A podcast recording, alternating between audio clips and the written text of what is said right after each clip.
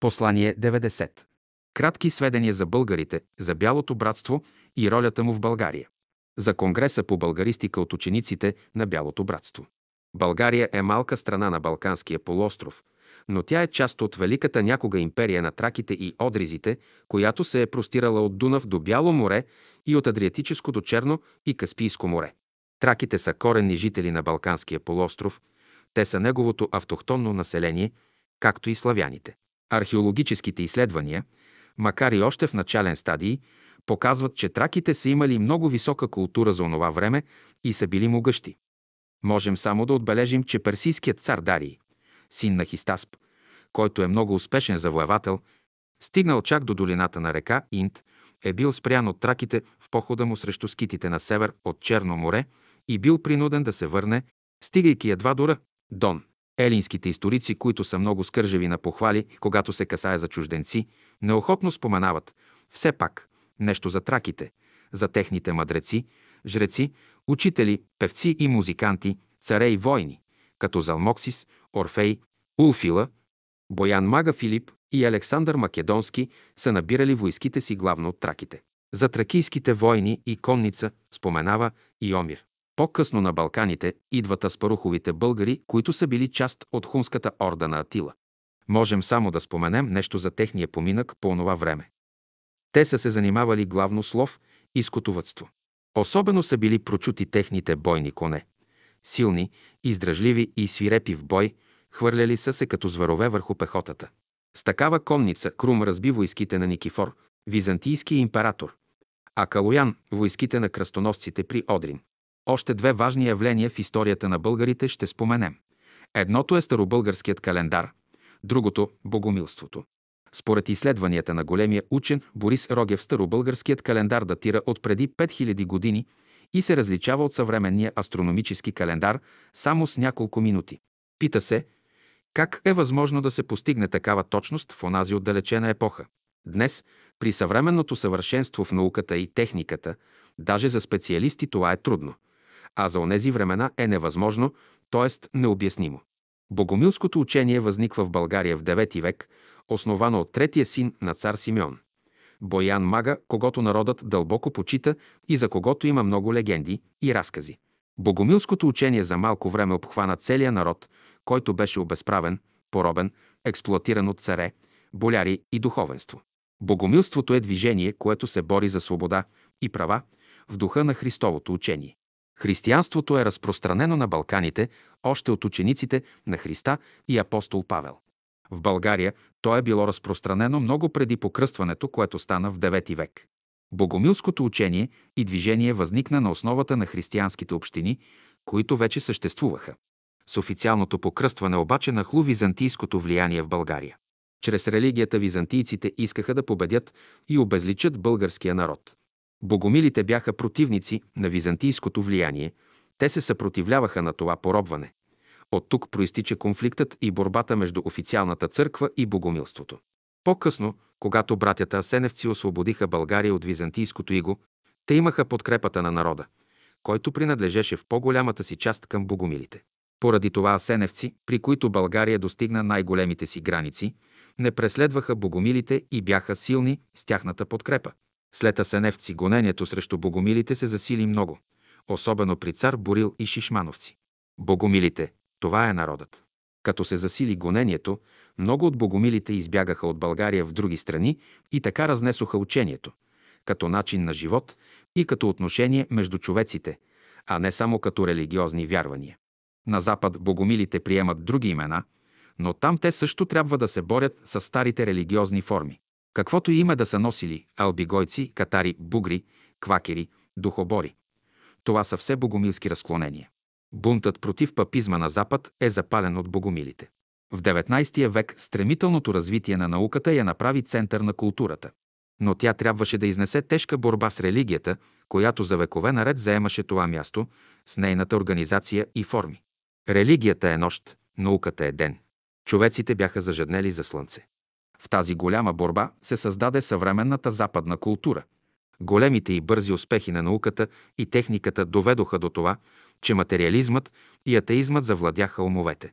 Обаче по закона на поляризирането, един от великите закони на битието.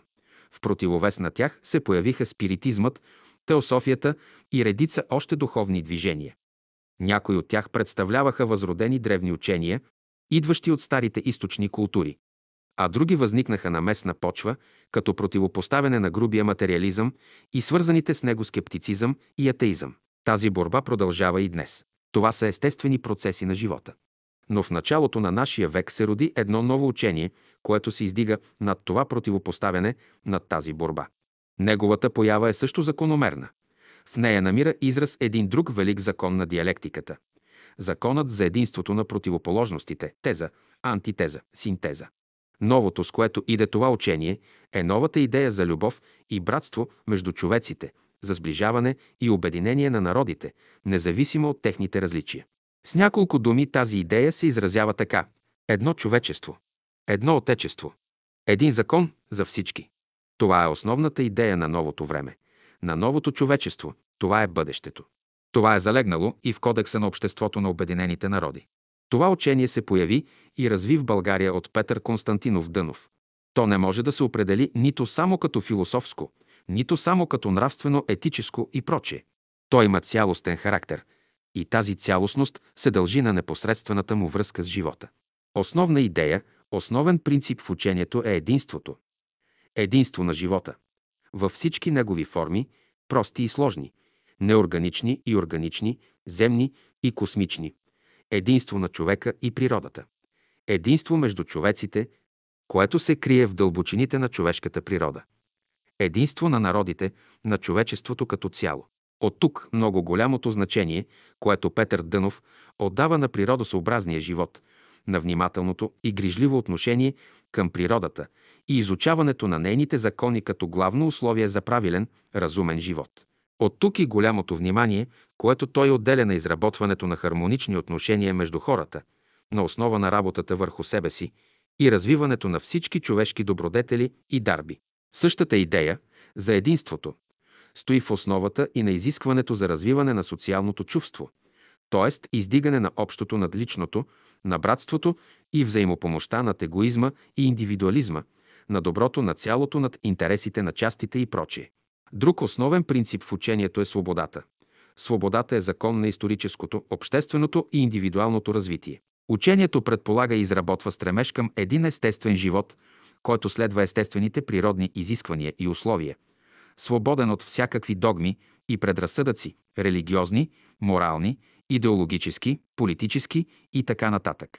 Особено характерна черта на учението на Петър Дънов е изискването за приложение на получените знания, принципът на единство между теория и практика, между знание и живот, между думи и дела.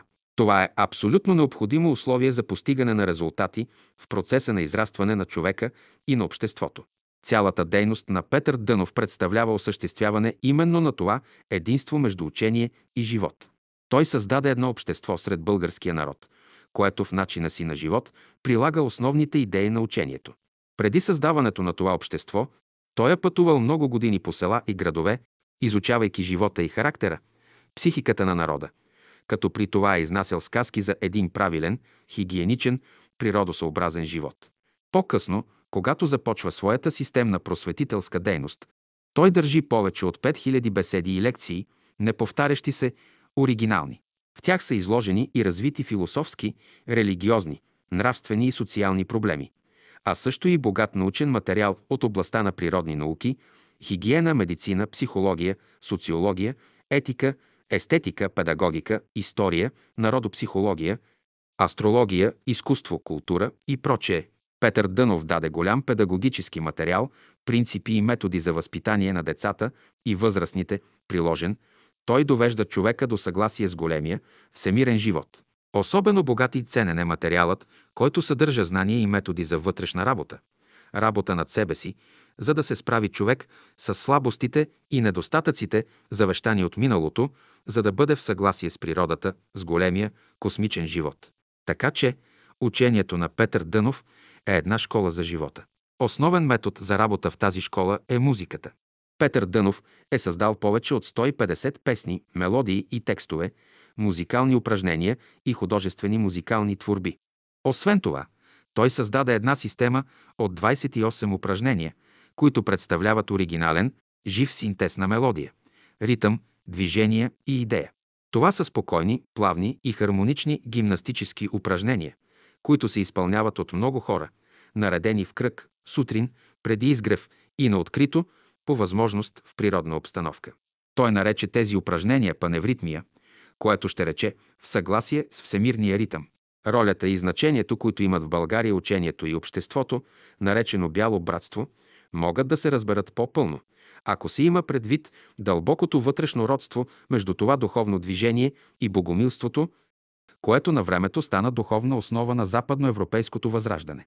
От друга страна, неговите основни идеи за братство и единство между хората и народите добиват изключителна актуалност в съвременната епоха, когато стават проблем самото оцеляване на човечеството и съхраняването на живота върху планетата, и когато става все по-ясно, че този проблем може да се реши единствено с усилията и добрата воля на едно обединено човечество.